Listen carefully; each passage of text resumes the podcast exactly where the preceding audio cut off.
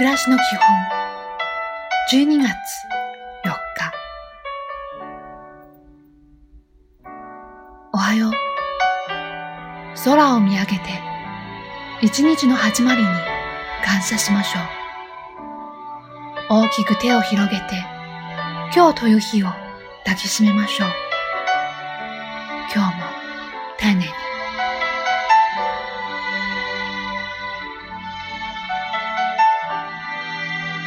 こんにちは。自由気ままに絵を描いてみてはいかがでしょうか？子供の頃に夢中になって描いていた絵を思い出してみましょう。いい一日